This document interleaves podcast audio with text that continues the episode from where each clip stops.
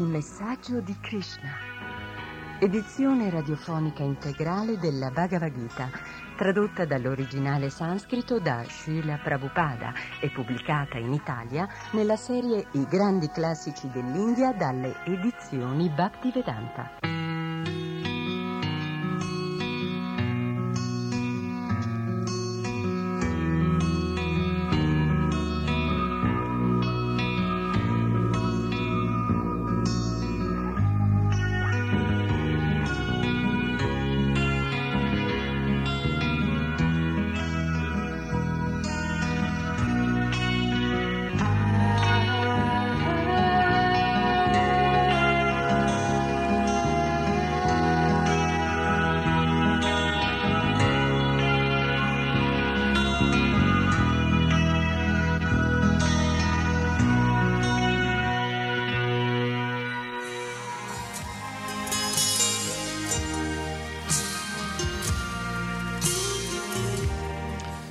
Messaggio di Krishna. Hare Krishna a tutti, questo è il saluto e dopo il saluto di Krishna c'è il messaggio di Krishna. Il messaggio di Krishna muove e trae origine da un'opera particolare, preziosa ed importante, la Bhagavad Gita.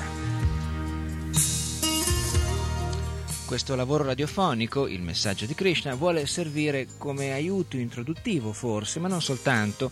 Anche chi conosce la Bhagavad Gita forse potrà valersi dell'ascolto, perché no, del riascolto di questo dialogo eterno e infinito che attraverso la circostanza di una serie di domande e delle relative risposte, le domande sono quelle di Arjuna, le risposte quelle di Krishna sul campo della battaglia di Kurukshetra, trova il modo di svelare e raccontare i contenuti eterni di quelle che viene chiamata appunto il Bhagavad Dharma, la legge spirituale che riguarda la conoscenza del Signore Supremo, Krishna.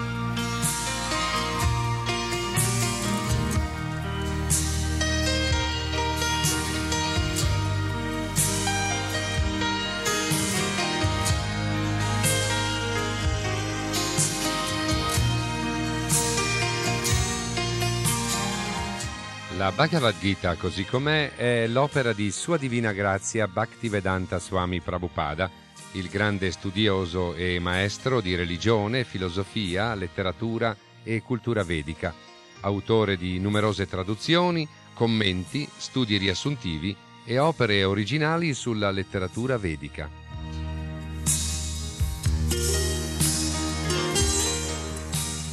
Tra i suoi scritti, i numerosi volumi della traduzione dello Srimad Bhagavatam, detto anche Bhagavat Purana, e del classico religioso del Bengala medievale, Sri Chaitanya Charitamrita.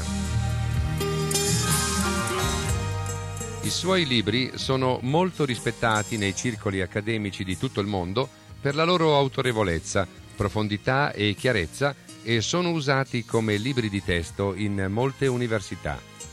Generalmente i traduttori della Bhagavad Gita si trovano di fronte a una scelta difficile, la fedeltà del testo o la fedeltà poetica.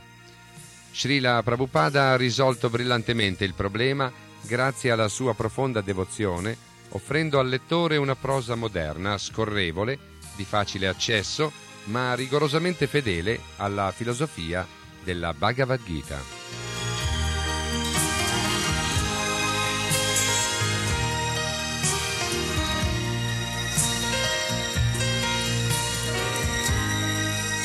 Abbiamo parlato di un lettore che si trasforma in questo momento in ascoltatore e il lavoro di Srila Prabhupada offerto al lettore originalmente perché Srila Prabhupada ha tradotto dal sanscrito la Bhagavad Gita e l'ha presentata nella forma che tutti ora possono avvicinare, che è quella del primo volume della serie I grandi classici dell'India. Anzi, noi cogliamo l'occasione per invitare tutti gli amici che sono in ascolto, se già non possiedono una copia della Bhagavad Gita, di procurarsela al più presto. Se proprio non esistessero altri modi per avvicinare devoti o centri dove possono essere incontrati i devoti, e quindi la Bhagavad Gita, sappiate tutti che potete fare richiesta di questo testo scrivendo alla casella postale 108 di Milano, mm, che corrisponde all'indirizzo postale appunto di Radio Krishna Centrale. Radio Krishna Centrale, se preferite per gli amici RKC, casella postale 108 2000 Milano.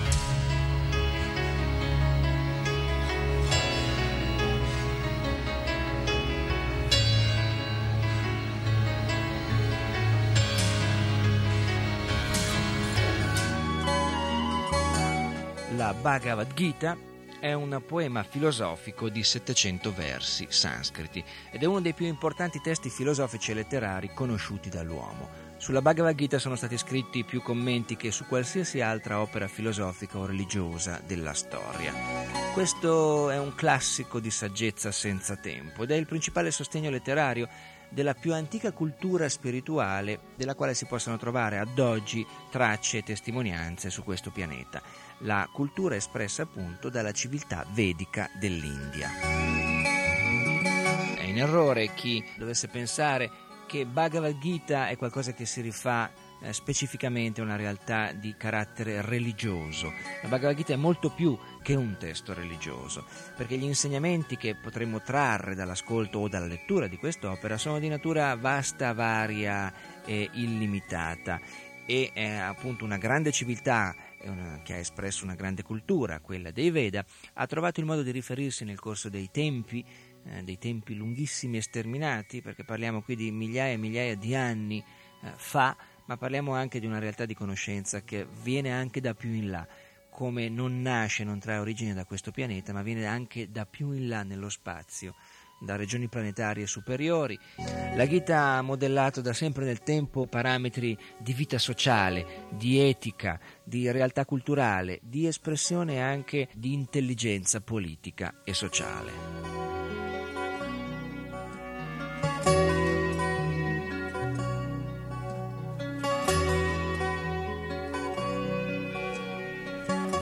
Fin dall'antichità la Gita è stata considerata l'essenza della letteratura vedica, quella vasta raccolta di scritture che formano la base della filosofia e della spiritualità vedica.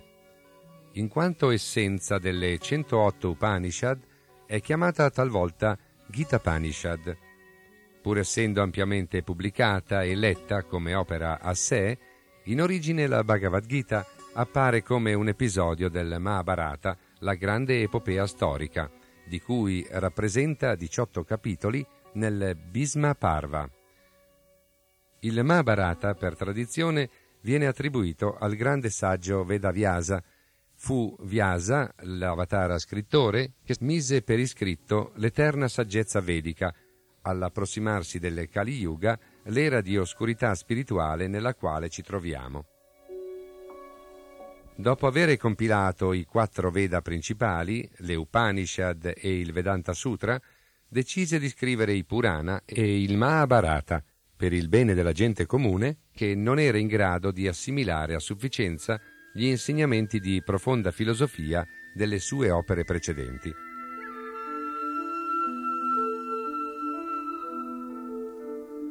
Leggendo le conclusioni filosofiche dei Veda, nel contesto di una narrazione storica, l'uomo comune avrebbe compreso più facilmente le verità vediche. È per questo motivo che la Bhagavad Gita, l'essenza della saggezza vedica, fu inserita nella Mahabharata, il racconto pieno d'azione di un importante periodo politico dell'India antica.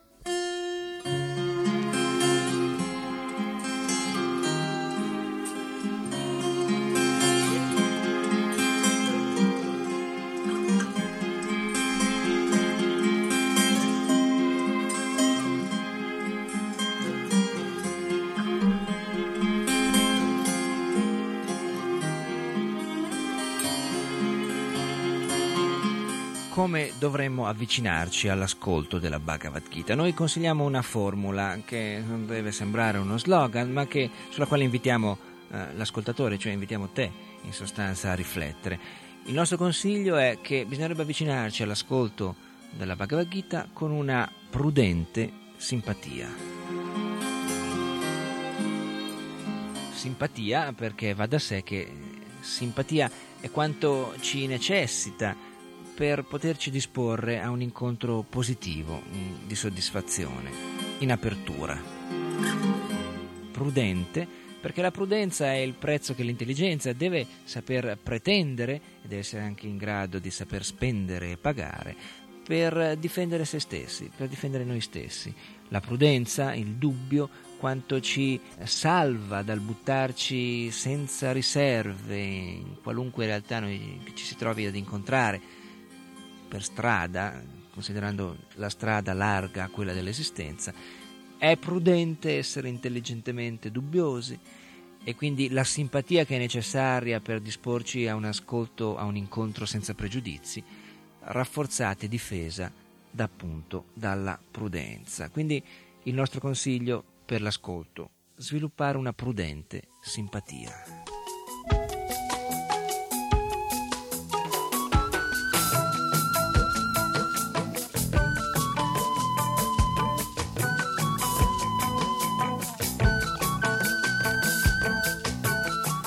La Bhagavad Gita fa quindi parte del Mahabharata, il grande poema epico indiano che è il supplemento dei Veda. Fa parte in particolare delle storie del Mahabharata, le Itihasa, definita il quinto Veda, composto da Srila Vyasadeva, l'avatara scrittore, che eh, si apprestò al lavoro di narrazione di questa sterminata eh, letteratura per narrare la storia del grande impero della terra e in particolare riferendosi alla storia dei Pandava e della battaglia tra i Korava o Kurus, i cento figli di Dhritarashtra guidati da Duryodhana e dall'altra parte i loro cugini, i Pandava, i figli di Pandu, guidati dal fratello maggiore Yudhishthir.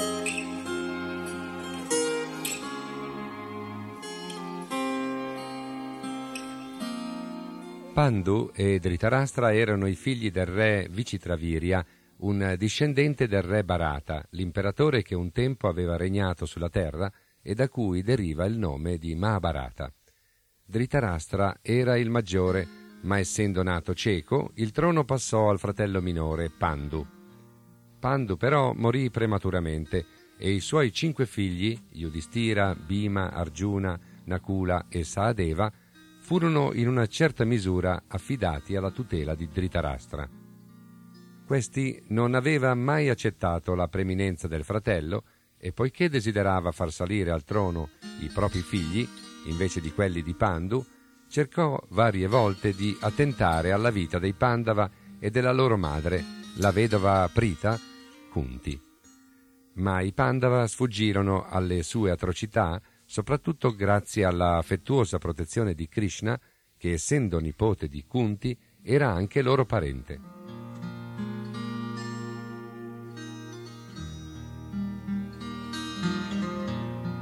Infine, Duryodhana, il maggiore dei figli di Dhritarashtra, abile politico, sottrasse con l'inganno ai Pandava il regno ed anche la libertà in una partita a dadi truccata. Così, dopo essere stati costretti a passare 13 anni in esilio, i Pandava tornarono per riottenere il regno da Duryodhana, che non volle cederlo.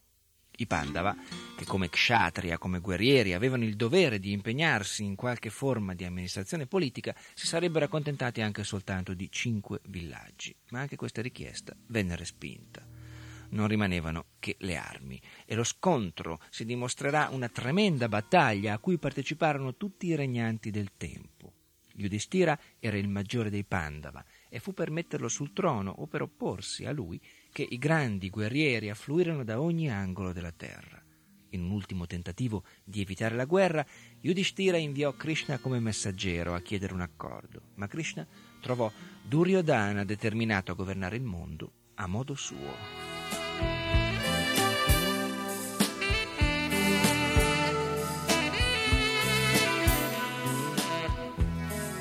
I Pandava, uomini di alta statura morale e religiosa, riconoscevano Krishna come Dio, la persona suprema, mentre i figli di Dhritarashtra non hanno per lui lo stesso rispetto. Eppure Krishna si offrì di partecipare alla guerra secondo i desideri degli antagonisti. Nella sua posizione divina non avrebbe mai preso mano alle armi, ma chi voleva avrebbe potuto avvantaggiarsi del grande esercito di Krishna e gli oppositori potevano avere Krishna stesso come aiutante e consigliere. Duryodhana, abile politico, si affrettò ad accaparrarsi le forze armate di Krishna, mentre Yudhishthira desiderava invece avere Krishna in persona.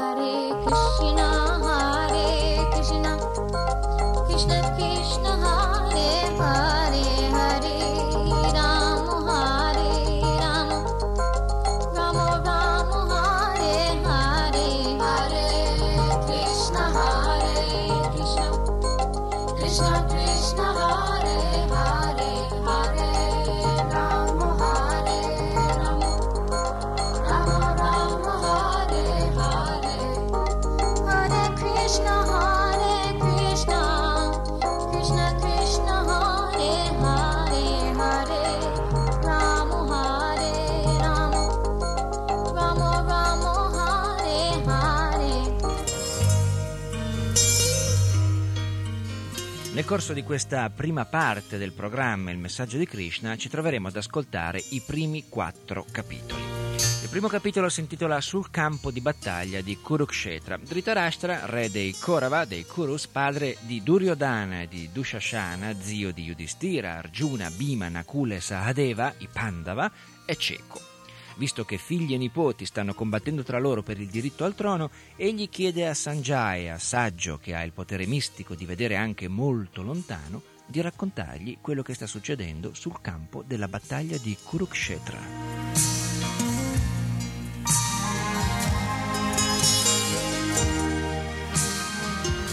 Il secondo capitolo si intitola Il contenuto della Bhagavad Gita. In questo capitolo Arjuna, sopraffatto da sentimenti, vinto dai legami familiari e dagli attaccamenti, si pone verso Krishna come un discepolo verso il maestro, offrendo la possibilità a Krishna di riesporre in forma di dialogo i principi di base del Bhagavad Dharma, la grande regola spirituale che si riferisce a Bhagavan, la persona suprema.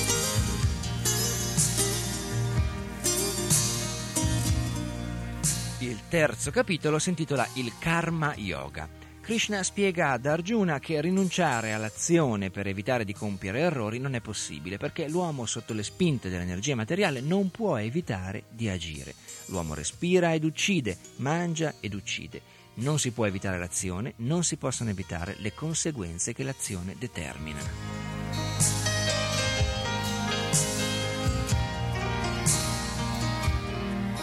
Il quarto capitolo si intitola La conoscenza trascendentale. Krishna insegnò in origine la scienza della Bhagavad Gita al Deva del Sole, facendo di lui il suo primo discepolo.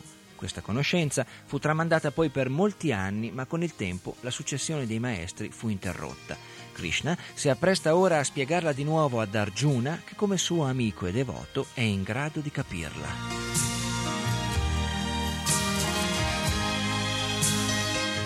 E quindi ci siamo. Krishna diventa l'auriga di Arjuna, assumendosi il compito di guidare il suo carro, il carro del favoloso arciere. Eccoci dunque all'inizio della Bhagavad Gita. I due eserciti sono ormai schierati e pronti al combattimento.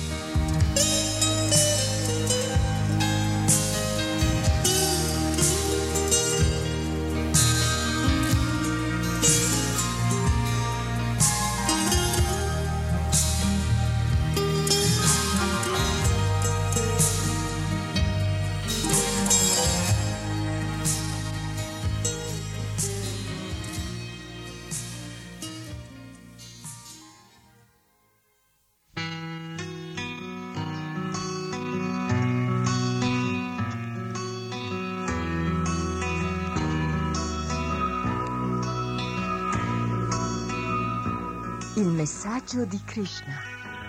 Edizione radiofonica integrale della Bhagavad Gita, tradotta dall'originale sanscrito da Srila Prabhupada e pubblicata in Italia nella serie I grandi classici dell'India dalle edizioni Bhaktivedanta.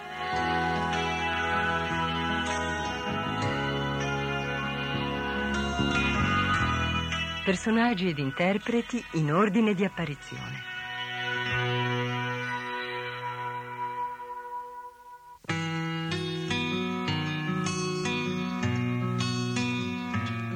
Dhritarashtra, Gianni Bertolotto, Sanjaya, Riccardo Mantoni, Duryodan, Raffaele Farina, Arjuna, Fulvio Ricciardi, Krishna, Franco San Germano.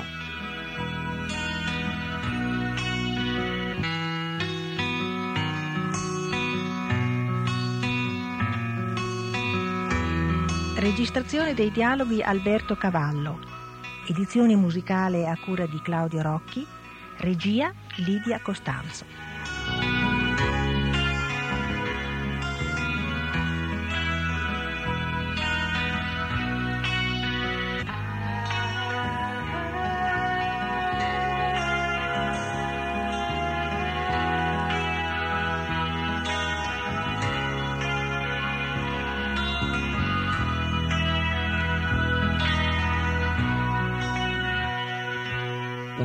Una coproduzione Radio Krishna Centrale, edizioni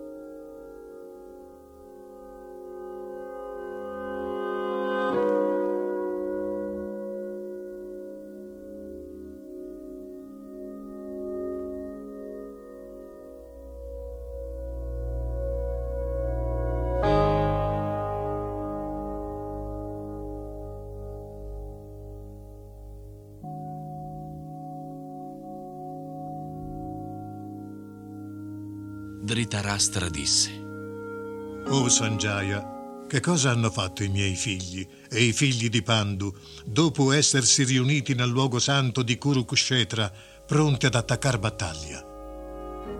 Sanjaya disse: O re, dopo aver osservato l'esercito dei figli di Pandu, schierato in ordine di combattimento, il re Duryodhan s'avvicina al suo maestro e gli rivolge queste parole.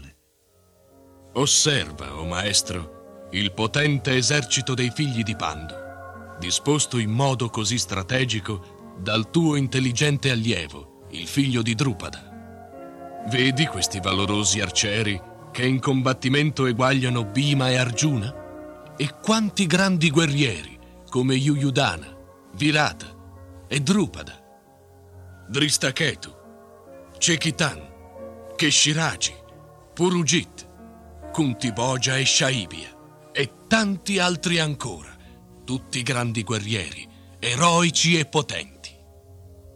Guarda il grande Yudamanio, il potentissimo Uttamoja, il figlio di Subhadra e i figli di Dropadi. Sono tutti valorosi combattenti sul carro. O migliore tra i Brahmana, Lascia che ti dica ora quali abilissimi capi comandano il mio esercito. Ci sono guerrieri famosi per aver riportato, come te, la vittoria in tutti i loro combattimenti. Bhishma, Karna, Kripa, Ashvatam, Vikarna e Burishrava, il figlio di Somadatta. E ancora numerosi altri eroi sono pronti a sacrificare le loro vite per me. Sono tutti ben armati, tutti maestri nell'arte militare. Non si possono misurare le nostre forze, protette perfettamente dall'anziano Bhishma, mentre le forze dei Pandava, protette con cura da Bhima, sono limitate. Ora tutti voi, dai vostri rispettivi posti di combattimento, Date tutto il vostro aiuto al grande patriarca Bhishma.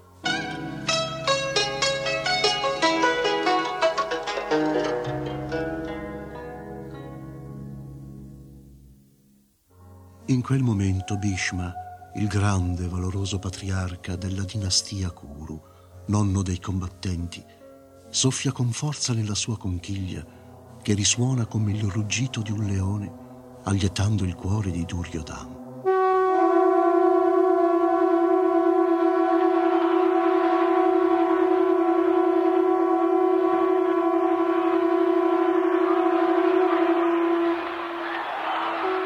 Allora le conchiglie, i filicorni, i corni, le trombe e i tamburi si mettono a risuonare e l'insieme delle loro vibrazioni provoca un suono tumultuoso.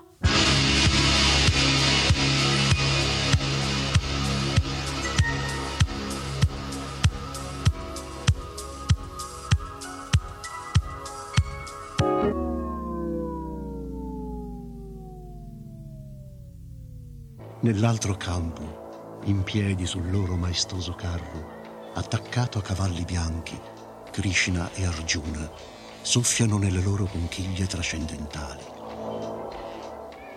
Krishna soffia nella sua conchiglia, Panchajanya, e Arjuna nella sua, Devadatta. Bhima, il mangiatore vorace delle imprese sovrumane, fa risuonare Pundra, la sua terrificante conchiglia. Il re Yudhishthira, figlio di Kunti, fa risuonare la sua conchiglia Nanta Vijaya.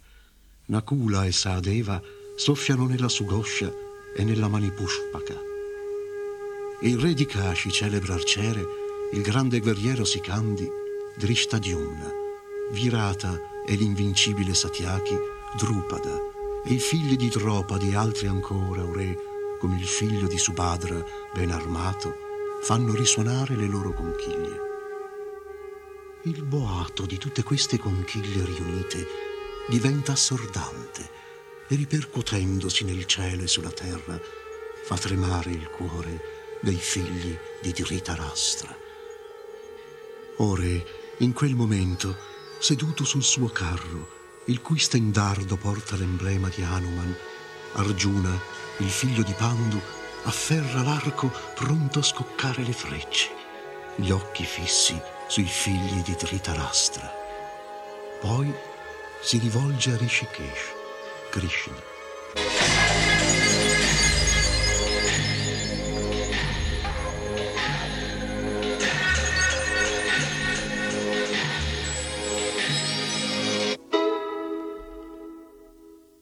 Arjuna disse, O infallibile, ti prego, conduci il mio carro tra i due eserciti affinché possa vedere chi è presente sul campo, chi desidera combattere, chi dovrò affrontare nel corso della battaglia imminente. Lasciami vedere coloro che sono venuti qui a combattere nella speranza di far piacere al figlio malvagio di Dhritarashtra. Sanjaya disse, O discendente di Bharata, Sri Krishna ha ascoltato la richiesta di Arjuna e conduce lo splendido carro tra i due eserciti. Davanti a Bhishma, a Drona e a tutti i principi di questo mondo, Rishikesh, il Signore, dice ad Arjuna.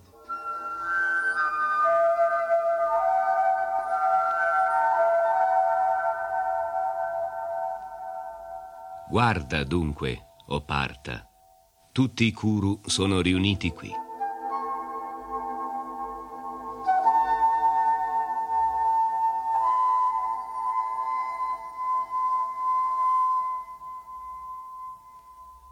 Arjuna vede allora nei due campi i padri, i nonni, i maestri, gli zii materni, i fratelli, i figli, i nipoti e gli amici, e con loro il suocero e tutti quelli che gli avevano mostrato tanta benevolenza. Vedendo davanti a sé tutti coloro a cui è unito da legami d'amicizia o di parentela, Arjuna, il figlio di Kunti, è preso da una grande compassione e si rivolge al Signore.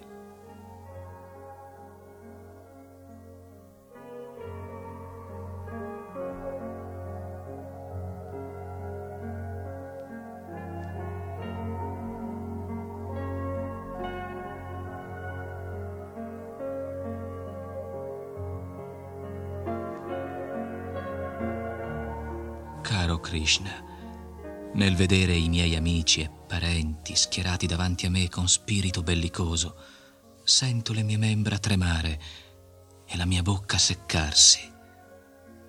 Tutto il mio corpo rabbrividisce e i miei capelli si rizzano. Il mio arco gandiva mi scivola dalle mani e la pelle mi brucia. O uccisore del demone Keshi, non posso più restare qui. Non sono più padrone di me e la mia mente si smarrisce. Prevedo solo avvenimenti funesti.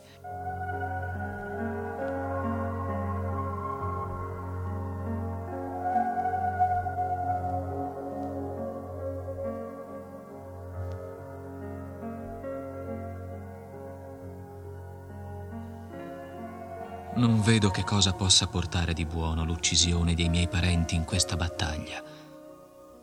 Mio caro Krishna, non potrei neppure desiderare un'eventuale vittoria, il regno o la felicità. Oh Govinda, a che servono tanti regni? A che serve la felicità, la vita stessa, quando coloro per cui desideriamo questi beni si trovano ora su questo campo di battaglia? Oh Madhusudana, guarda tutta la mia famiglia, padri, figli, nonni, zii materni, suoceri, nipoti, cognati e anche i miei maestri, tutti pronti a sacrificare la loro vita e le loro proprietà, sono schierati di fronte a me. Come potrei desiderare di ucciderli, pur sapendo che altrimenti ucciderebbero me? O sostegno di tutti gli esseri, non sono pronto a combattere contro di loro neanche in cambio dei tre mondi. Che dire di questa terra? Che vantaggio avremo dall'uccisione dei figli di Dhritarashtra? Saremo sopraffatti dal peccato se uccidiamo i nostri aggressori. Non è degno di noi uccidere i nostri amici e i figli di Dhritarashtra. Che cosa ci guadagneremmo? Oh Krishna, marito della dea della fortuna, come potremo essere felici dopo aver ucciso i nostri stessi parenti? Oh Janardana, se questi uomini accecati dalla cupidigia non vedono niente di male nel distruggere la loro famiglia e nel lottare contro i loro amici, perché noi, che vediamo il peccato, dovremmo agire allo stesso modo? Con la distruzione della dinastia crolla l'eterna tradizione familiare e i discendenti della famiglia rimangono coinvolti in pratiche contrarie alla religione. Quando l'irreligione predomina in una famiglia, oh Krishna, le donne si corrompono e dalla degradazione delle donne, o discendente di Vrishni, nasce una prole indesiderata. Con l'aumento di questa prole indesiderata si crea una vita d'inferno per la famiglia e per quelli che hanno distrutto le tradizioni familiari. In queste famiglie corrotte gli antenati si degradano perché non vengono più offerte loro le oblazioni d'acqua e di cibo. A causa degli errori di coloro che distruggono la tradizione familiare e danno vita a una prole indesiderata, tutti i progetti di vita in comune e le attività per il benessere della famiglia vanno in rovina. Oh Krishna, sostegno del popolo, so da fonte autorizzata che coloro che distruggono le tradizioni familiari vivono per sempre all'inferno. Ahimè, non è strano che ci apprestiamo ora a commettere crimini così gravi spinti dal desiderio di godere dei piaceri della sovranità.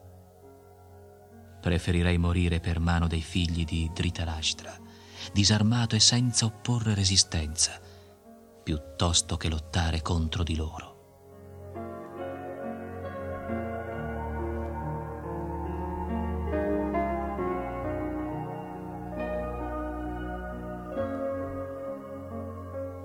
Sanjaya disse. Dopo aver così parlato sul campo di battaglia, Arjuna lascia cadere l'arco e le frecce e si siede sul carro con la mente sconvolta dal dolore.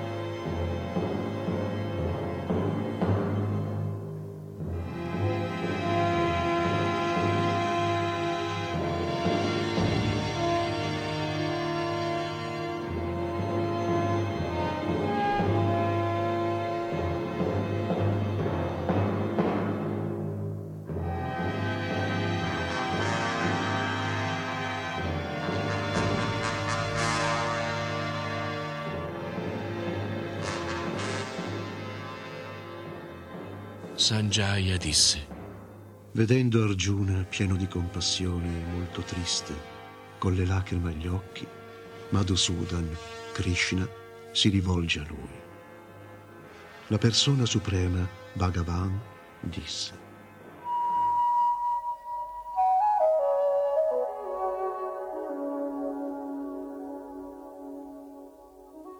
Mio caro Arjuna, come hai potuto lasciarti prendere da una tale debolezza? Non è affatto degna di un uomo che conosce i veri valori della vita. In questo modo non si raggiungono i pianeti superiori, ma si guadagna l'infamia. O figlio di Prita, non cedere a una debolezza così umiliante, non ti si addice. Lascia questa meschina debolezza di cuore e alzati o vincitore dei nemici. Arjuna disse. O uccisore di Madhu, come potrei nel corso della battaglia respingere con le mie frecce uomini come Bhishma e Drona, degni della mia venerazione? Meglio vivere mendicando che vivere al prezzo della vita di grandi anime che sono i miei maestri. Anche se sono avidi, sono ancora i nostri superiori. Se li uccidiamo, la nostra vittoria sarà macchiata di sangue. Non so se è più giusto vincerli o esserne vinti. Ecco i figli di Dhritarashtra schierati davanti a noi su questo campo di battaglia. La loro morte ci toglierebbe la gioia di vivere. Ora sono confuso. Non so più qual è il mio dovere ho perso la calma a causa di una debolezza meschina. In questa condizione ti chiedo di dirmi chiaramente ciò che è meglio per me Ora sono tuo discepolo e un'anima sottomessa a te. Istruiscimi, ti prego.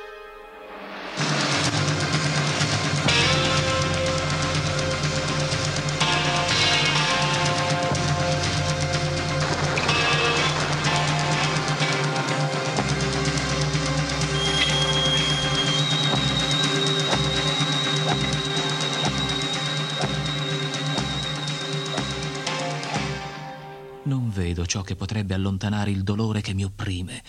Non potrò eliminarlo neanche se come un dio del cielo regnassi qua giù, su un regno senza uguali.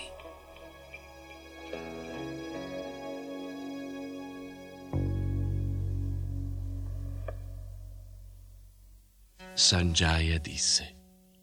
Avendo così parlato Arjuna, vincitore dei nemici, dice a Krishna Govinda, non combatterò. Poi tace. O discendente di Bharata, Krishna, tra i due eserciti, sorridendo si rivolge all'infelice Arjuna.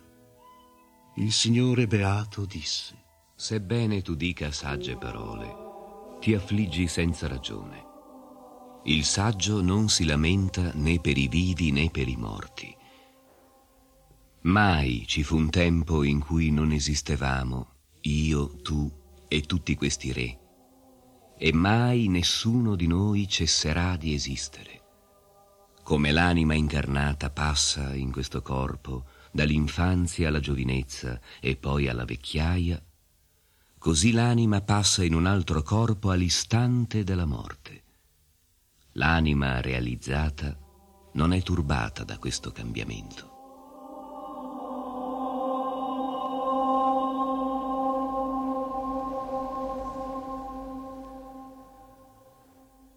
Effimeri gioie e dolori vanno e vengono come l'estate e l'inverno, o figlio di Kunti. Sono dovuti all'incontro dei sensi con la materia, o discendente di Barata, e bisogna imparare a tollerarli senza esserne disturbati. O migliore tra gli uomini, Arjuna, chi non è distratto né dalle gioie né dai dolori, ma rimane sereno e risoluto in ogni circostanza, è degno della liberazione.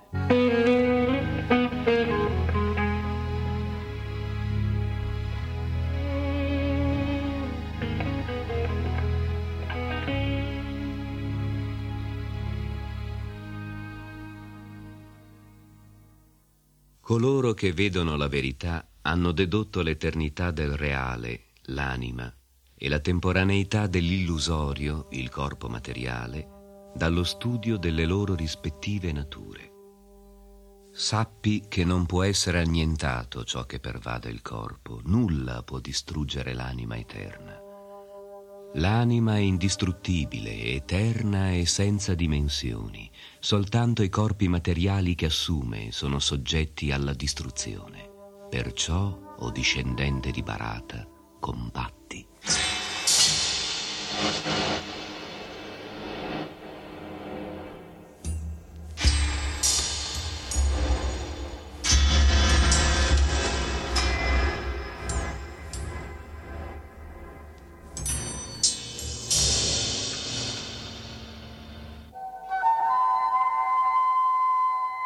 Ignorante è colui che crede che l'anima può uccidere o essere uccisa.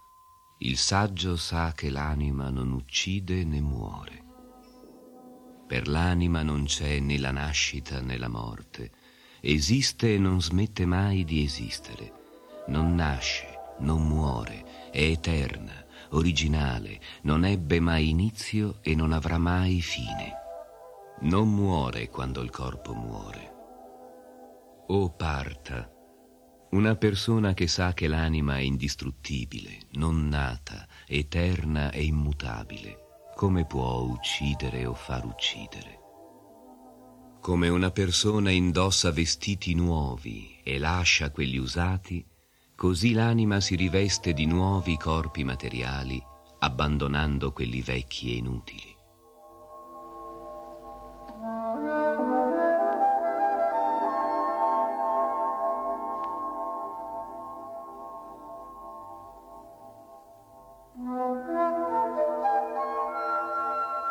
Nessun'arma può spezzare l'anima, né il fuoco bruciarla, l'acqua non può bagnarla, né il vento seccarla. L'anima individuale è indivisibile e insolubile, non può essere bruciata né seccata, è immortale, onnipresente, inalterabile, immobile ed eternamente la stessa.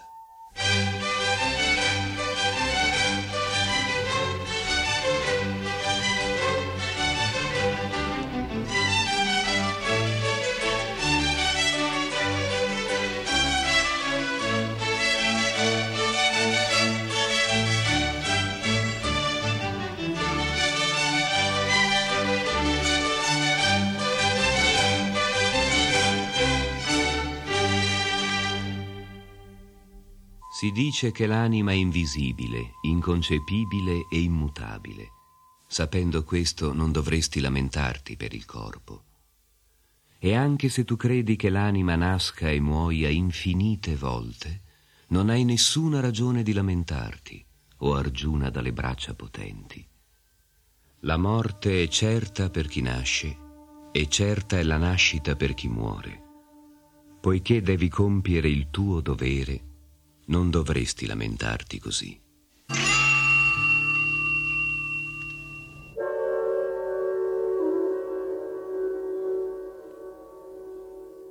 Tutti gli esseri creati sono in origine non manifestati. Si manifestano nel loro stato transitorio e una volta dissolti tornano a essere non manifestati. A che serve dunque lamentarsi? Alcuni vedono l'anima come una meraviglia, altri la descrivono come una meraviglia e altri ancora ne sentono parlare come una meraviglia. Ma c'è chi non riesce a concepirla neanche dopo averne sentito parlare. O discendente di Barata, colui che risiede nel corpo è eterno e non può mai essere ucciso. Non devi dunque piangere per nessuno. Tu conosci i tuoi doveri di kshatriya, perciò dovresti sapere che non c'è migliore impegno per te che quello di combattere secondo i principi della religione. Non puoi esitare. O Parta, felici sono gli kshatriya a cui si offre l'occasione di combattere, poiché si aprono per loro le porte dei pianeti celesti. Ma se rifiuti di combattere questa giusta battaglia, certamente peccherai per aver mancato al tuo dovere e perderai così la tua fama di guerriero. Gli uomini parleranno per sempre della tua infamia e per chi ha conosciuto l'onore, il disonore è peggio della morte.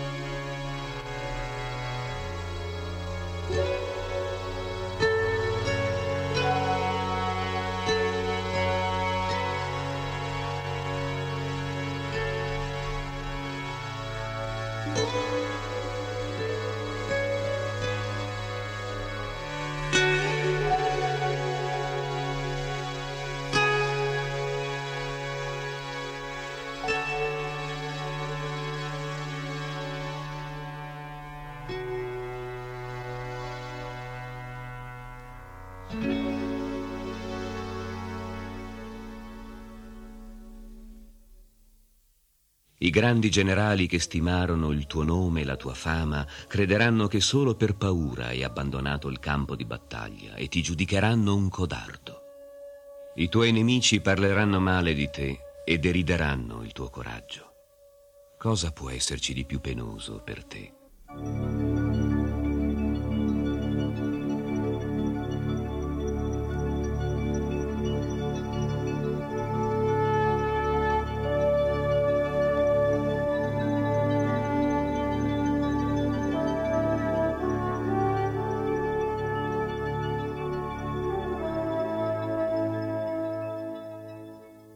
Figlio di Kunti, se muori combattendo, raggiungerai i pianeti superiori. Se vinci, godrai del regno della terra. Alzati dunque e combatti con determinazione.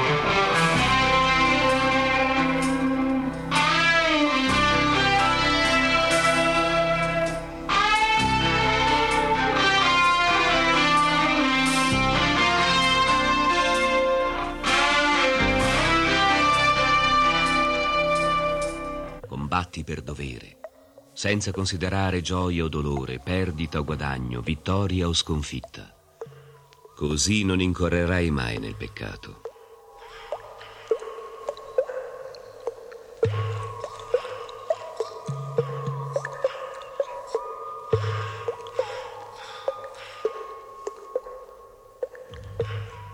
Finora ti ho descritto questa conoscenza col metodo analitico.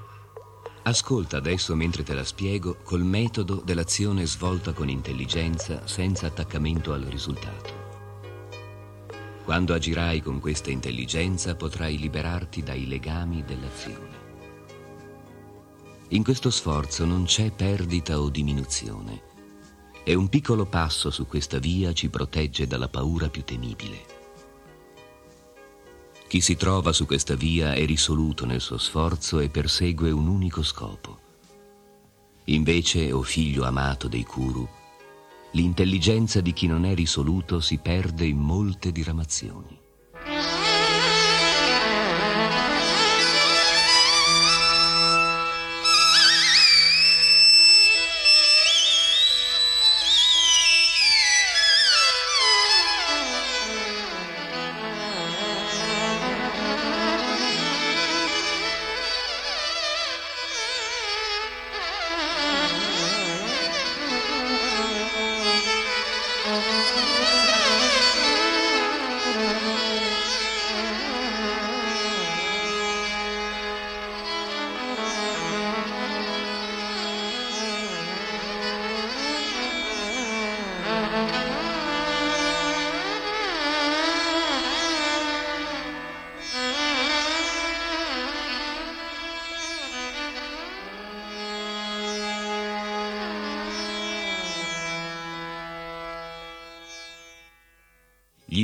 Di poca conoscenza si lasciano attrarre dal linguaggio fiorito dei Veda, che insegnano le pratiche per raggiungere i pianeti celesti, ottenere una buona nascita, potere e altri benefici simili. Desiderando la gratificazione dei sensi e una vita opulenta, essi non vedono niente più in là. Nella mente di coloro che sono troppo attaccati al piacere dei sensi e alla ricchezza materiale, e sono sviati da questi desideri, la risoluta determinazione a servire il Signore Supremo con devozione non trova posto. O Arjuna, supera le tre influenze della natura materiale che costituiscono l'oggetto principale dei Veda.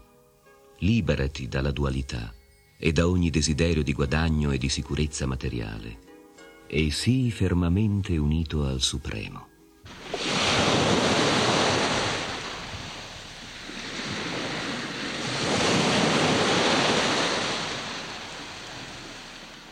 Come una grande distesa d'acqua adempie a tutte le funzioni del pozzo, così colui che conosce il fine ultimo dei Veda raccoglie tutti i benefici che essi procurano. Tu hai il diritto di compiere i tuoi doveri prescritti, ma non di godere dei frutti dell'azione. Non credere mai di essere la causa delle conseguenze dell'azione e non cercare mai di sfuggire al tuo dovere. Compi il tuo dovere con fermezza, o oh Arjuna, senza attaccamento al successo o al fallimento. Questa equanimità si chiama yoga. Vandeham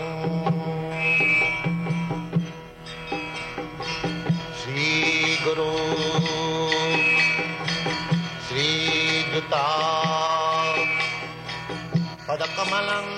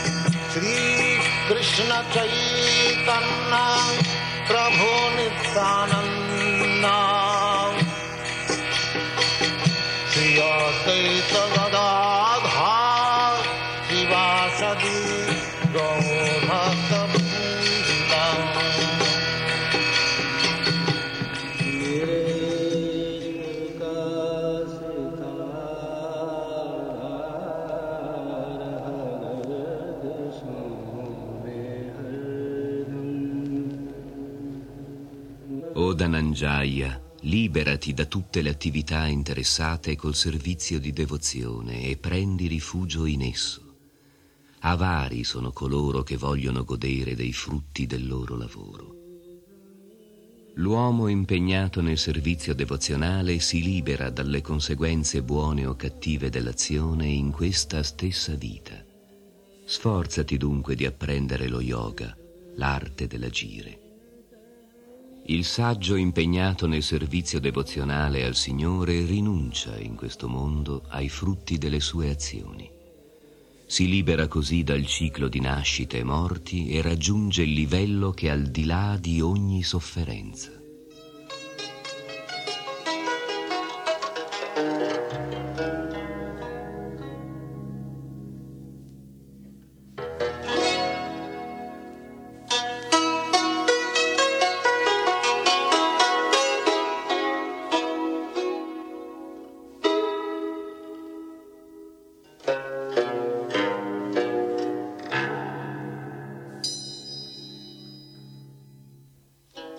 Quando la tua intelligenza avrà attraversato la densa foresta dell'illusione, tutto ciò che hai ascoltato e tutto ciò che potrai ancora ascoltare ti sarà indifferente.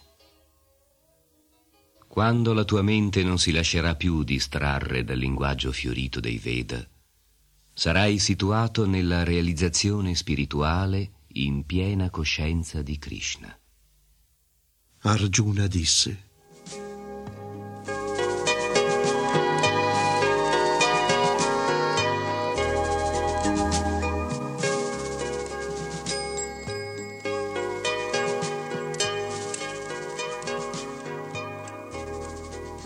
Quali sono i sintomi di chi ha la coscienza immersa nella trascendenza?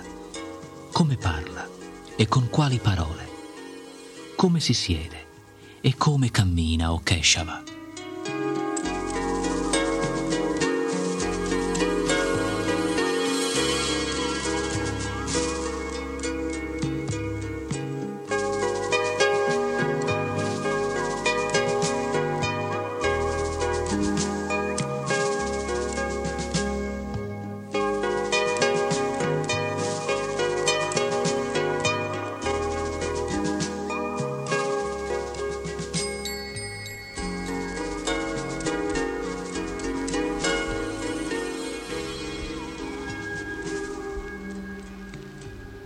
Signore Beato disse, O Parta, quando un uomo si libera da ogni tipo di desideri materiali generati dalla speculazione mentale e quando la sua mente trae soddisfazione solo dall'anima, significa che è situato nella pura coscienza trascendentale.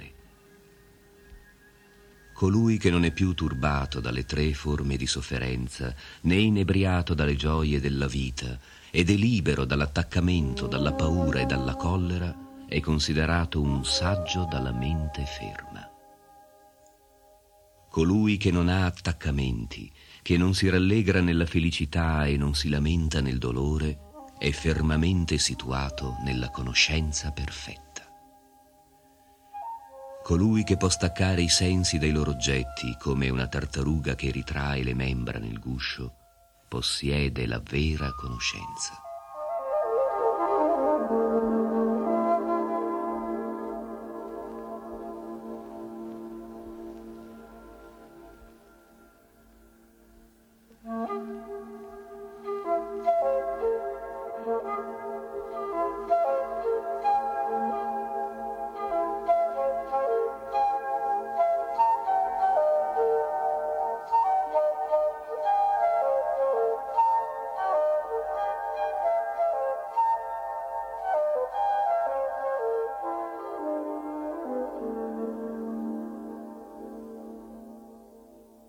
L'anima incarnata può astenersi dal godimento dei sensi, tuttavia il desiderio per gli oggetti dei sensi rimane.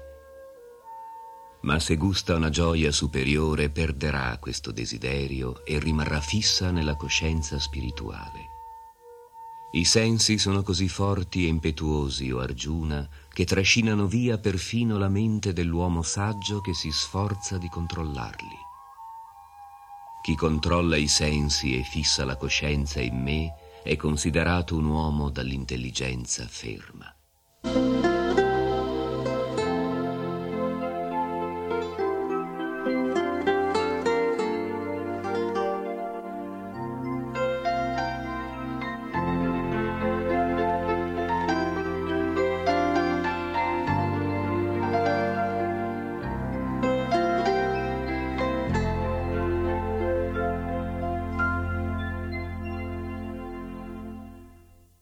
Contemplando gli oggetti dei sensi, l'uomo sviluppa attaccamento per essi.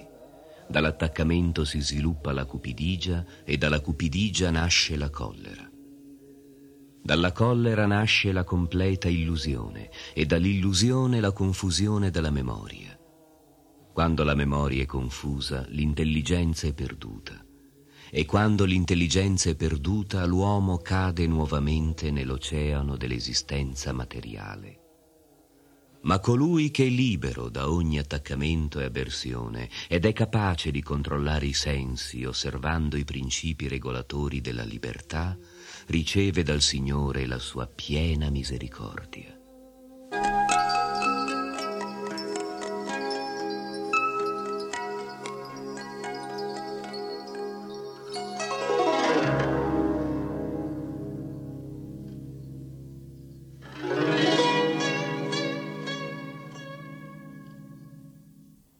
Per chi è situato nella coscienza divina, le tre forme di sofferenza materiale non esistono più. In questo stato di felicità presto la sua intelligenza diventa ferma.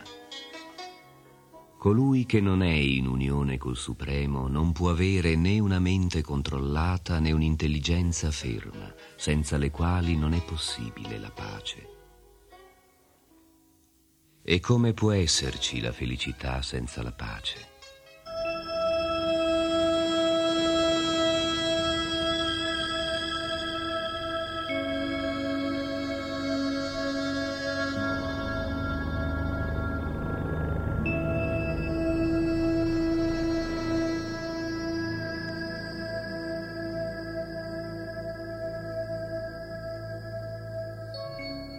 Come un vento impetuoso spazza una barca sull'acqua, anche uno solo dei sensi su cui la mente si fissa può portare via l'intelligenza dell'uomo.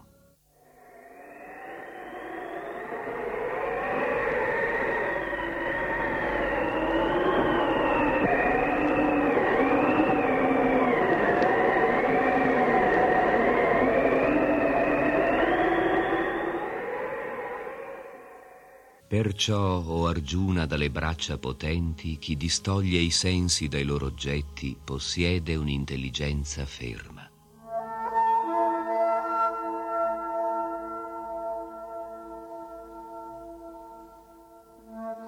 Quella che per tutti gli esseri è la notte, diventa per l'uomo che ha dominato i sensi il tempo della veglia. Quello che per tutti è il tempo della veglia è la notte per il saggio raccolto. Soltanto colui che non è turbato nonostante il flusso incessante dei desideri, come l'oceano rimane immutabile nonostante i fiumi che vi si gettano, può trovare la pace, non colui che lotta per soddisfare questi desideri.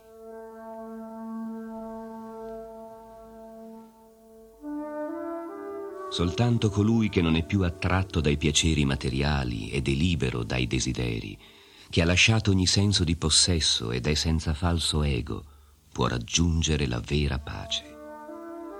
Questa è la via della vita spirituale e divina, e dopo averla raggiunta l'uomo non è più confuso. Colui che intraprende questa via, fosse anche in punto di morte, entra nel regno di Dio.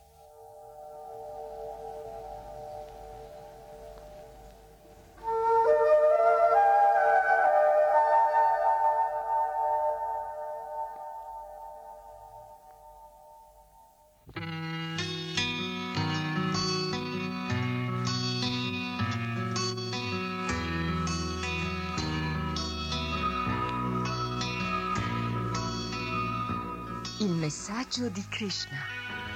Edizione radiofonica integrale della Bhagavad Gita, tradotta dall'originale sanscrito da Srila Prabhupada e pubblicata in Italia nella serie I grandi classici dell'India dalle edizioni Bhaktivedanta.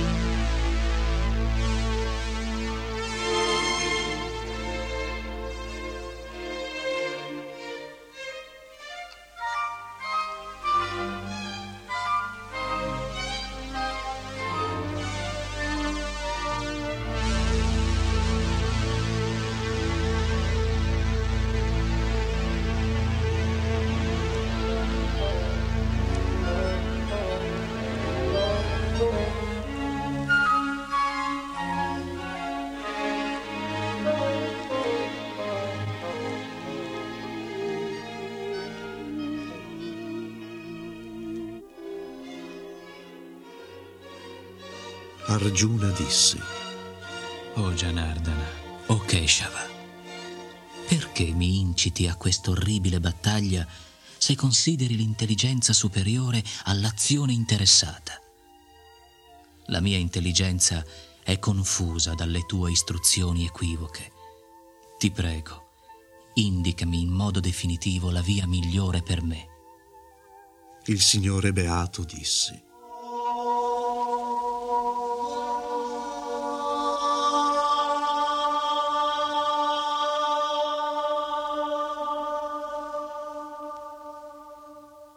O Arjuna senza peccato, come ho già spiegato ci sono due tipi di uomini che cercano di realizzare la verità assoluta. Alcuni tentano di capirla con l'empirismo o ricerca filosofica, altri con l'attività devozionale. Non è semplicemente astenendosi dall'agire che ci si può liberare dalle conseguenze dell'azione. La rinuncia soltanto non è sufficiente per raggiungere la perfezione. Tutti gli uomini sono inevitabilmente costretti ad agire sotto le influenze della natura materiale Perciò nessuno può astenersi dall'agire nemmeno per un istante. Colui che controlla i sensi, ma ha la mente ancora legata agli oggetti dei sensi, certamente si illude ed è un simulatore. Invece una persona sincera che cerca di controllare i sensi attraverso la mente e senza attaccamento si impegna nel karma yoga, nella coscienza di Krishna, è di gran lunga superiore.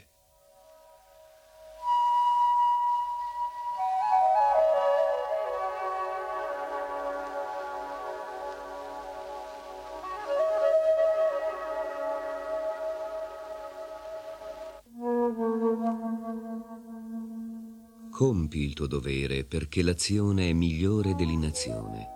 Senza agire l'uomo è incapace perfino di mantenere il proprio corpo. L'attività deve essere compiuta come sacrificio a Vishnu, altrimenti lega il suo autore a questo mondo materiale. Perciò, o oh figlio di Kunti, compi il tuo dovere al fine di soddisfare Vishnu e sarai per sempre libero dai legami della materia.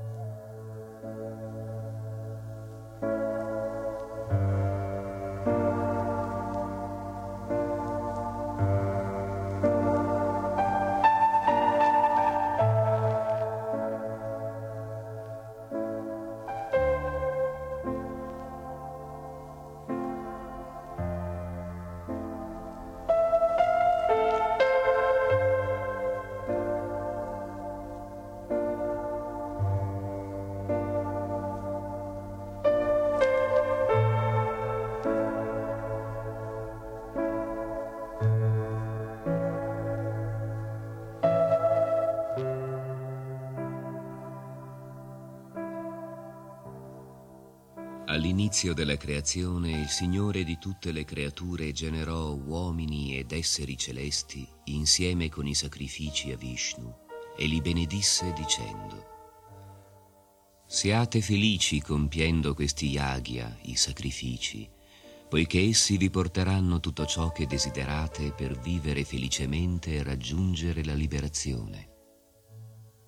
Gli esseri celesti, soddisfatti dai sacrifici, a loro volta vi soddisferanno e da questo scambio nascerà la prosperità per tutti. Soddisfatti dal compimento dei yagya, gli esseri celesti incaricati delle varie necessità della vita provvedono a tutte le necessità dell'uomo. Ma colui che gode dei loro doni senza offrirli in cambio agli esseri celesti è certamente un ladro. I devoti del Signore sono liberi da ogni peccato perché mangiano solo cibo offerto in sacrificio. Gli altri che preparano i cibi solo per il proprio piacere, in verità mangiano solo peccati.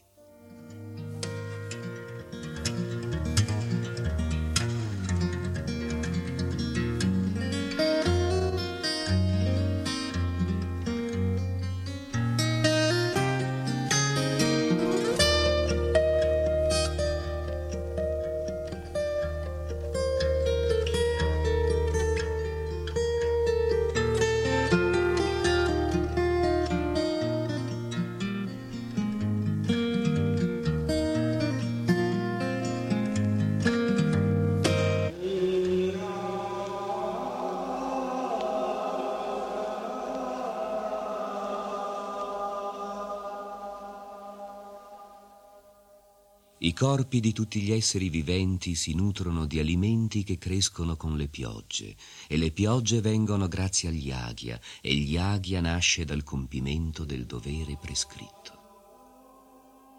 I doveri prescritti sono stabiliti dai Veda, e i Veda sono direttamente emanati da Dio, la persona suprema. Perciò la trascendenza onnipresente si trova eternamente negli atti di sacrificio. Mio caro Arjuna, l'uomo che non compie i sacrifici prescritti dai Veda vive certamente nel peccato, poiché colui che vive solo per la soddisfazione dei sensi vive in vano. Tuttavia colui che trae piacere nel sé, che è illuminato nel sé, che gioisce ed è soddisfatto solo nel sé, pienamente appagato, non ha più alcun dovere. L'uomo che ha realizzato la sua identità spirituale non ha interessi personali nell'adempiere i suoi doveri, né ha motivo di non compiere tali doveri. Inoltre non ha bisogno di dipendere da altri esseri viventi. Si deve agire per dovere, dunque, ed essere distaccati dai frutti delle azioni, perché agendo senza attaccamento si raggiunge il Supremo.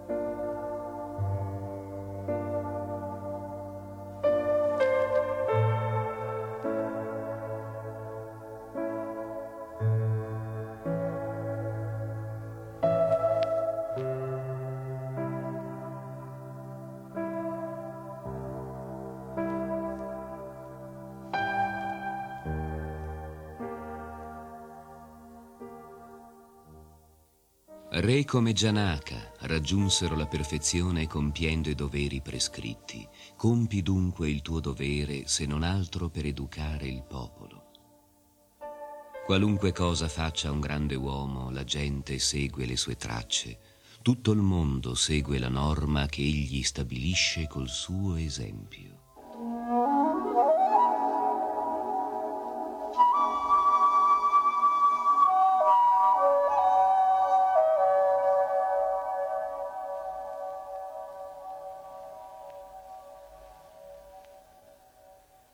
Figlio di Prita, nei tre sistemi planetari non c'è dovere prescritto per me.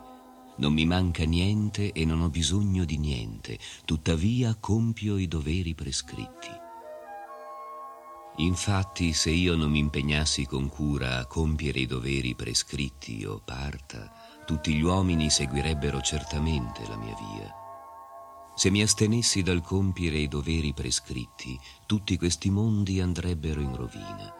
Sarei la causa di una popolazione non voluta e turberei così la pace di tutti gli esseri. Come l'ignorante compie il suo dovere con attaccamento al risultato, così anche il saggio agisce ma senza attaccamento, al solo fine di guidare gli uomini sulla giusta via che il saggio non turbi la mente degli ignoranti attaccati all'azione interessata, non devono essere incoraggiati ad astenersi dall'agire, ma piuttosto ad agire in uno spirito di devozione.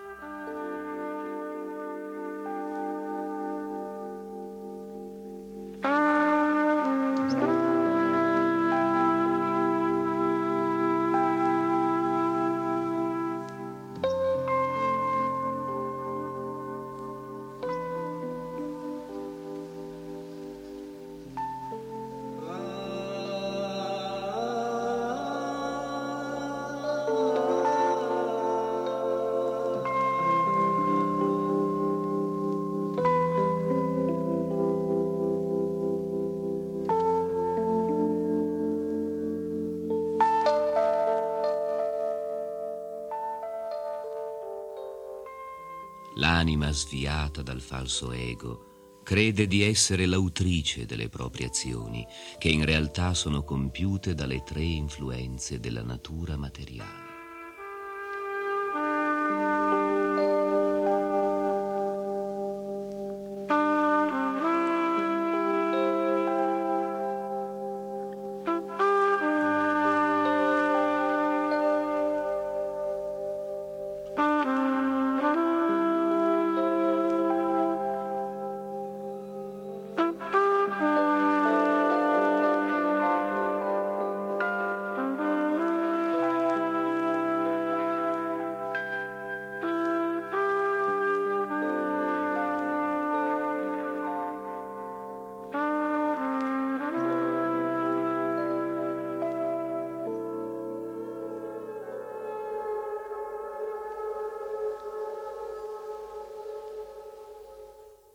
O Arjuna dalle braccia potenti, colui che conosce la verità assoluta non si preoccupa dei sensi e della gratificazione dei sensi, perché sa qual è la differenza fra l'azione devozionale e l'azione interessata.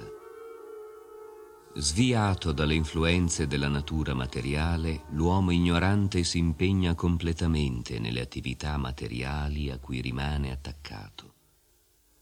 Ma il saggio non deve turbarlo, sebbene queste attività siano inferiori per la mancanza di conoscenza di chi le compie. Perciò, dedicando a me tutte le tue attività e con la mente assorta in me, combatti, o Arjuna, libero da ogni motivazione personale, dall'egoismo e dall'indolenza.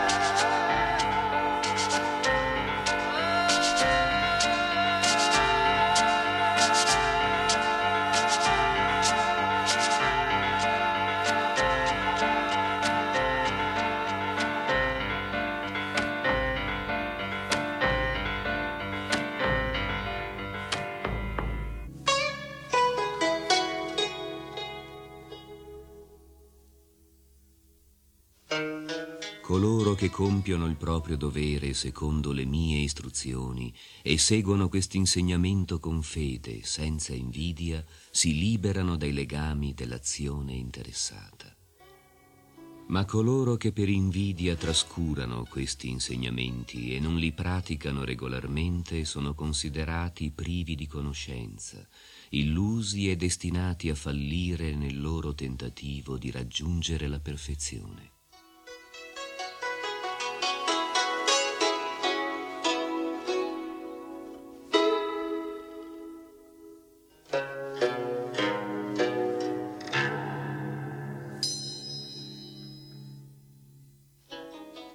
Anche il saggio agisce secondo la propria natura, poiché è così per tutti gli esseri.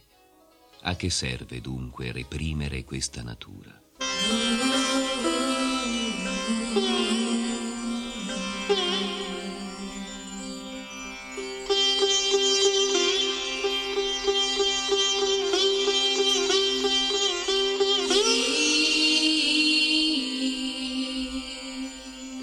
Devono seguire i principi che regolano i sensi e il loro contatto con gli oggetti dei sensi per non cadere sotto il controllo dell'attaccamento e dell'avversione, perché entrambi sono ostacoli sulla via della realizzazione spirituale. È meglio compiere il proprio dovere, seppure in modo imperfetto, che compiere il dovere di un altro. È meglio fallire o morire compiendo il proprio dovere piuttosto che compiere il dovere di un altro poiché seguire la via altrui è pericoloso.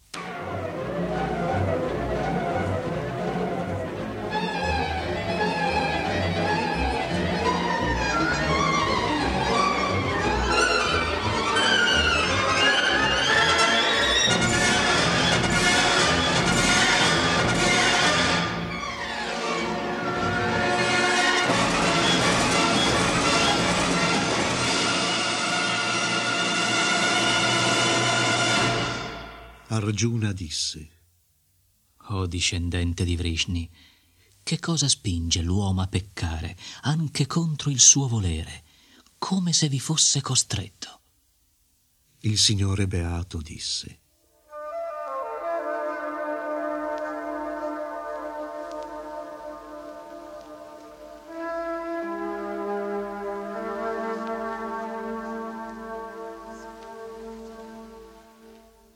È lussuria soltanto, o Arjuna, nata dal contatto con l'influenza materiale della passione, poi trasformatasi in collera, è il nemico devastatore del mondo e la sorgente del peccato.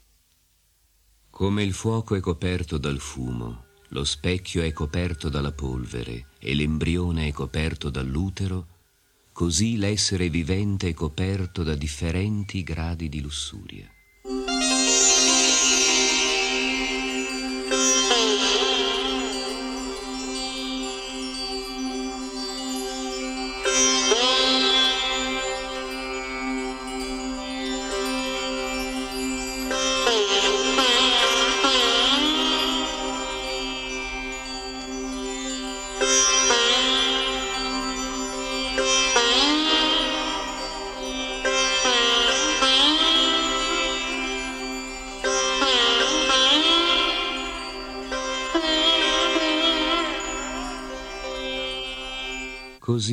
Figlio di Kunti, la coscienza pura dell'uomo è coperta dalla lussuria, sua eterna nemica, insaziabile e bruciante come il fuoco. I sensi, la mente e l'intelligenza sono i luoghi in cui si annida la lussuria, che oscura la vera conoscenza dell'essere vivente e lo confonde. Perciò, o Arjuna, migliore dei Bharata, stronca subito questo grande simbolo del peccato regolando i sensi.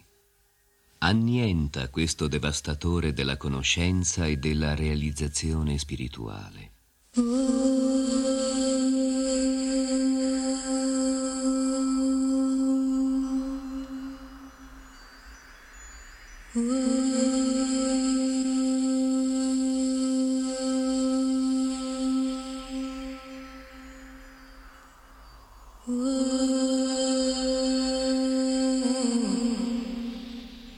Sensi attivi sono superiori alla materia inerte, ma superiore ai sensi è la mente e superiore alla mente è l'intelligenza. Ancora più elevata dell'intelligenza è l'anima.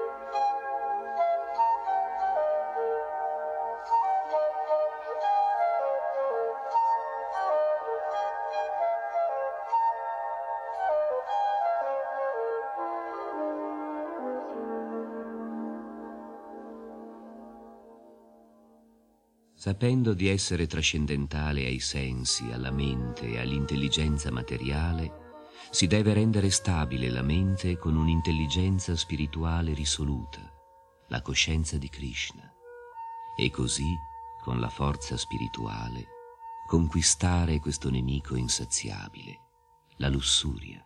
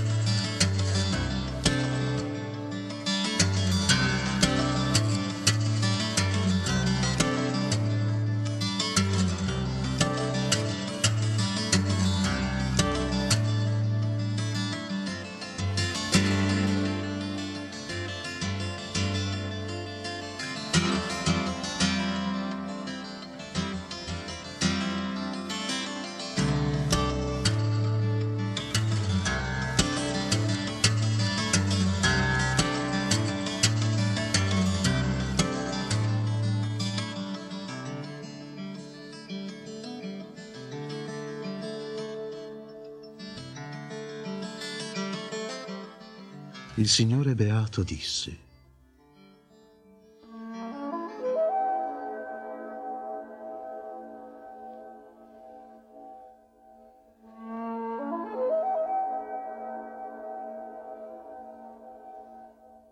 Ho insegnato questa scienza immortale dello yoga a Vivasvan, il dio del sole, e Vivasvan l'ha insegnata a Manu, padre dell'umanità, e Manu a sua volta l'ha insegnata a Ikshvaku.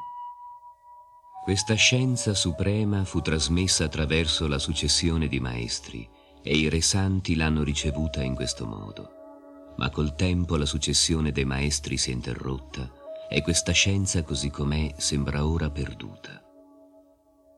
Oggi ti insegno questa antichissima scienza della relazione col Supremo, perché tu sei mio devoto e mio amico, e puoi dunque capire il mistero trascendentale di questa scienza.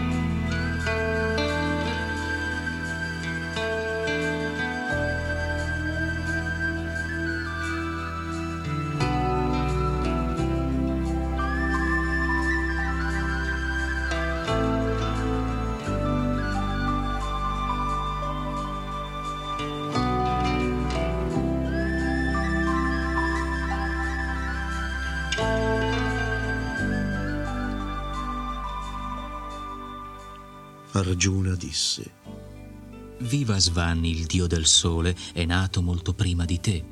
Come concepire che sia stato tu in origine a dargli questa scienza?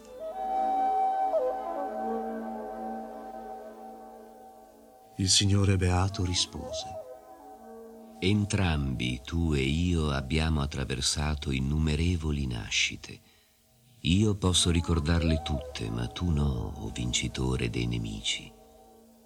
Sono non nato e il mio corpo trascendentale non si deteriora mai. Sono il Signore di tutti gli esseri, tuttavia discendo in ogni era in questo universo nella mia forma originale e trascendentale. Ogni volta che in qualche luogo dell'universo la religione declina e l'irreligione avanza o discendente di Barata, io vengo in persona.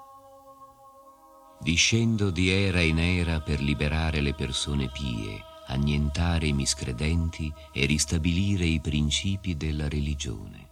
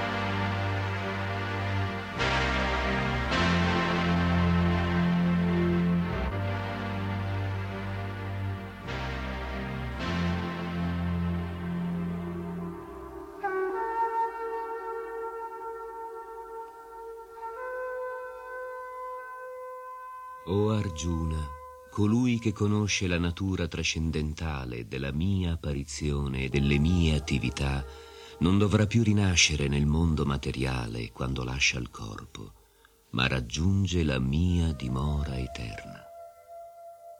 Liberi dall'attaccamento, dalla paura e dalla collera, completamente assorti in me e cercando rifugio in me, Numerosi sono coloro che in passato si purificarono imparando a conoscermi e tutti svilupparono così un trascendentale amore per me.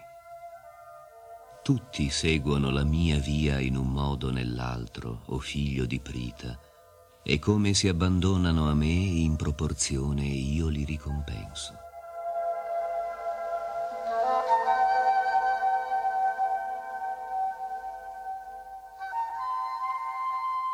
In questo mondo l'uomo aspira ai frutti dell'azione e per questo adora gli esseri celesti. Certamente quaggiù raccoglie in breve tempo il frutto del suo lavoro. Io ho creato le quattro divisioni della società secondo le tre influenze della natura materiale e le attività che esse impongono all'uomo. Ma sappi che sebbene io le abbia create, non agisco all'interno di esse perché sono immutabile. L'azione non mi contamina e io non aspiro ai frutti dell'azione. Colui che conosce questa verità su di me non si impiglia neppure lui nelle reazioni dell'attività interessata.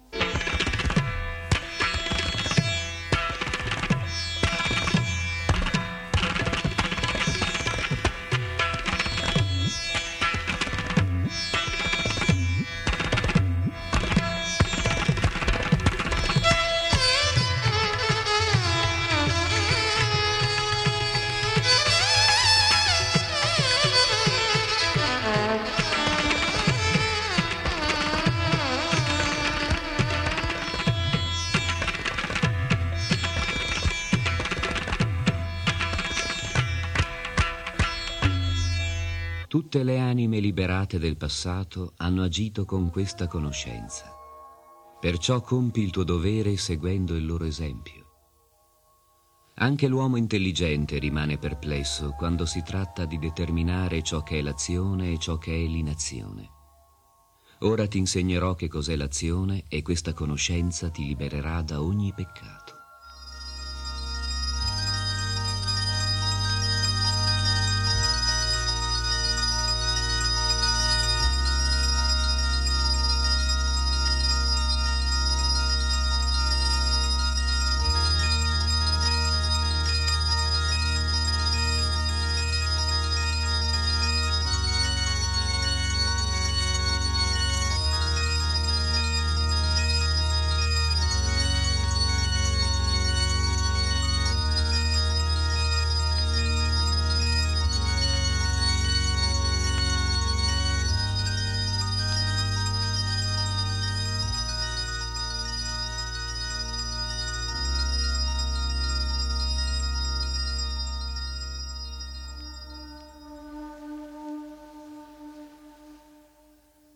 La natura intricata dell'azione è molto difficile da capire. Bisogna perciò distinguere bene tra l'azione, l'azione proibita e l'inazione. Colui che vede l'inazione nell'azione e l'azione nell'inazione si distingue per la sua intelligenza e sebbene impegnato in ogni sorta di attività si situa sul piano trascendentale. Colui che agisce libero da ogni desiderio di gratificazione dei sensi è considerato fermamente situato nella conoscenza. Di lui i saggi affermano che il fuoco della conoscenza perfetta ha ridotto in cenere le conseguenze dei suoi atti. Abbandonando ogni attaccamento al risultato dell'azione, sempre soddisfatto e indipendente, egli non compie azioni interessate, benché impegnato in ogni tipo di attività. Quest'uomo di conoscenza agisce con mente e intelligenza perfettamente controllate, rinuncia a ogni senso di possesso e agisce solo per provvedere ai suoi stretti bisogni vitali. Così facendo non è colpito dalle reazioni del peccato. Colui che è libero dalla dualità e dall'invidia, equanime nel fallimento e nel successo, soddisfatto di ciò che gli giunge naturalmente, sebbene agisca, non rimane mai condizionato.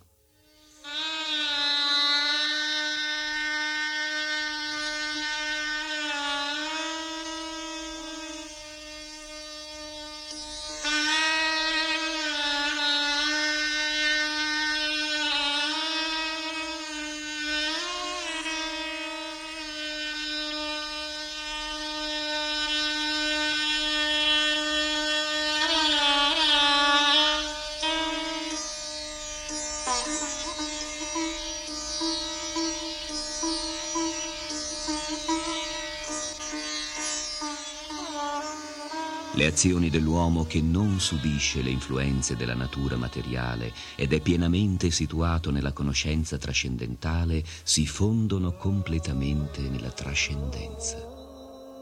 L'uomo pienamente assorto nella coscienza di Krishna è sicuro di raggiungere il regno spirituale, perché le sue azioni sono tutte spirituali, sia con la consumazione che con l'offerta, esse partecipano dell'assoluto.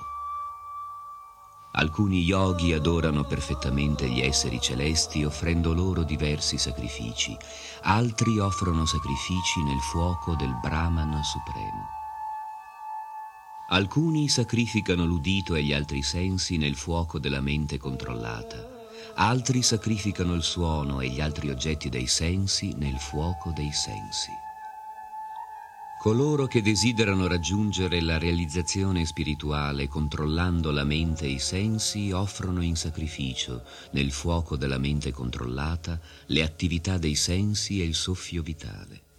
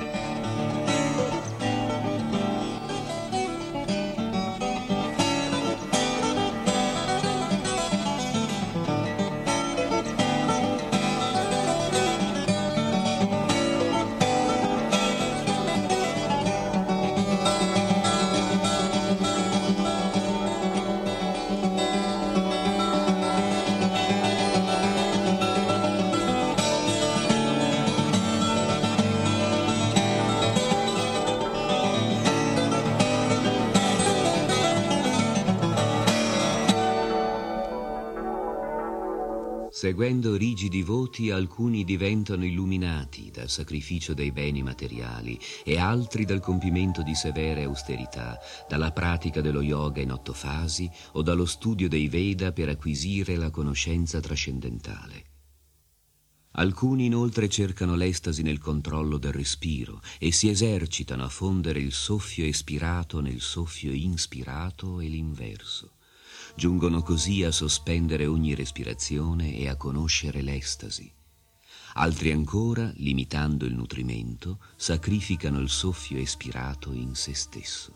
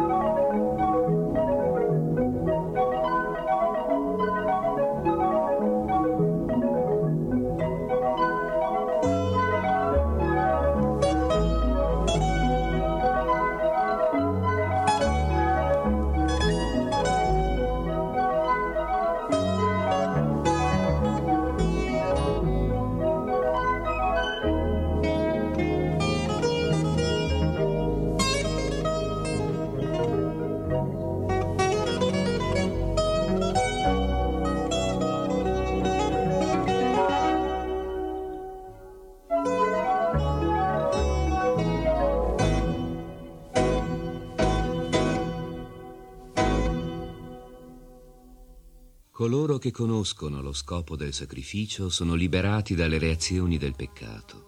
Avendo gustato il nettare dei frutti del sacrificio, raggiungono l'atmosfera suprema ed eterna.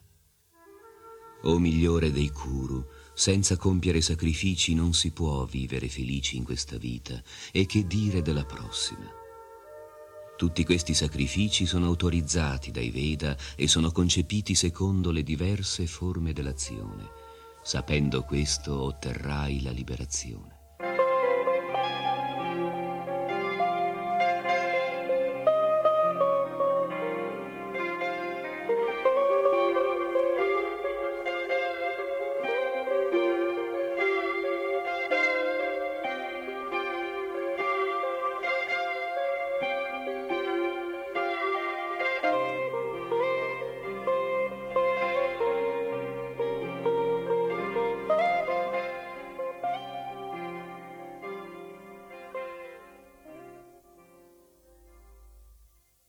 Vincitore dei nemici, il sacrificio nella conoscenza è superiore al sacrificio dei beni materiali, poiché il sacrificio dell'azione culmina nella conoscenza trascendentale, o figlio di Prita.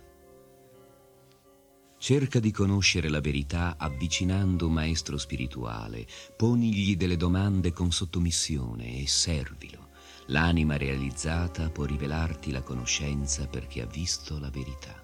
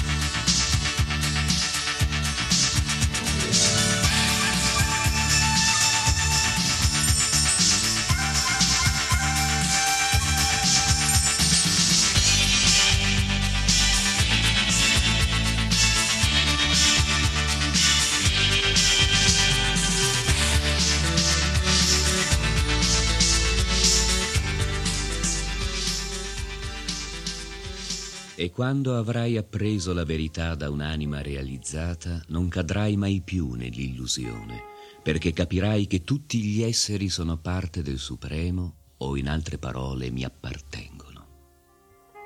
Anche se tu fossi il più caduto dei peccatori, una volta salito sul vascello della conoscenza trascendentale, supererai l'oceano della sofferenza. Simile al fuoco ardente che riduce il legno in cenere o argiuna, il fuoco della conoscenza riduce in cenere tutte le reazioni delle attività materiali. In questo mondo niente è così puro e sublime come la conoscenza trascendentale. Questa conoscenza è il frutto maturo di tutto il misticismo. Colui che è diventato maturo nella pratica del servizio di devozione gode in se stesso di questa conoscenza nel corso del tempo.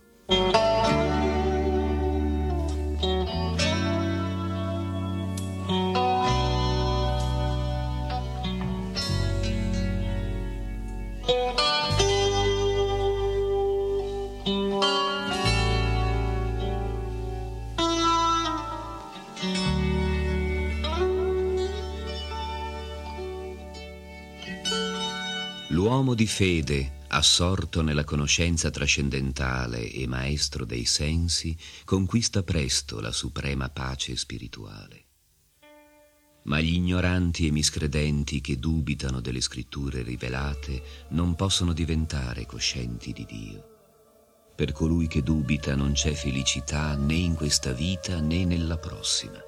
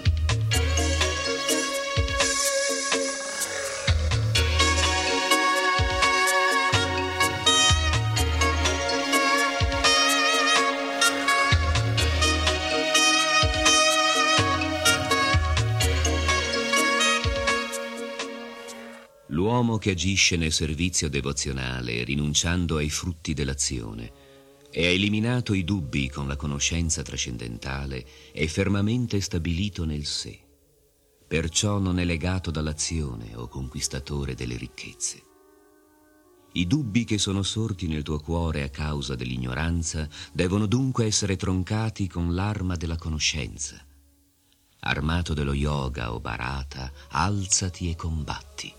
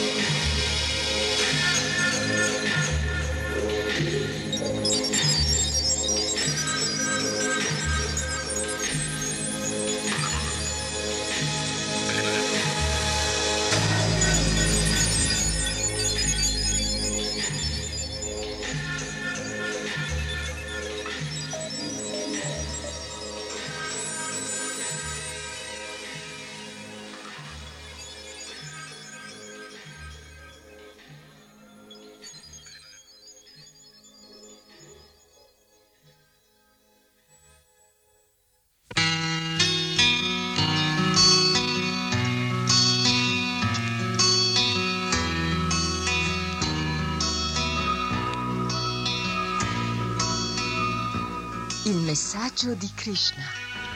Edizione radiofonica integrale della Bhagavad Gita, tradotta dall'originale sanscrito da Srila Prabhupada e pubblicata in Italia nella serie I grandi classici dell'India dalle edizioni Bhaktivedanta.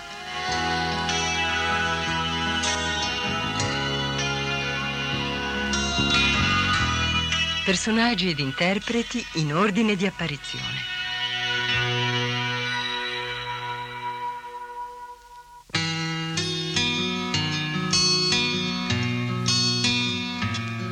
Dhritarashtra, Gianni Bertolotto, Sanjaya, Riccardo Mantoni, Duryodhan, Raffaele Farina, Arjuna, Fulvio Ricciardi, Krishna, Franco San Germano.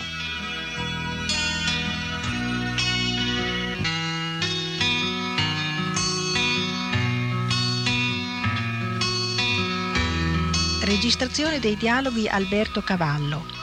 Edizione musicale a cura di Claudio Rocchi. Regia Lidia Costanzo.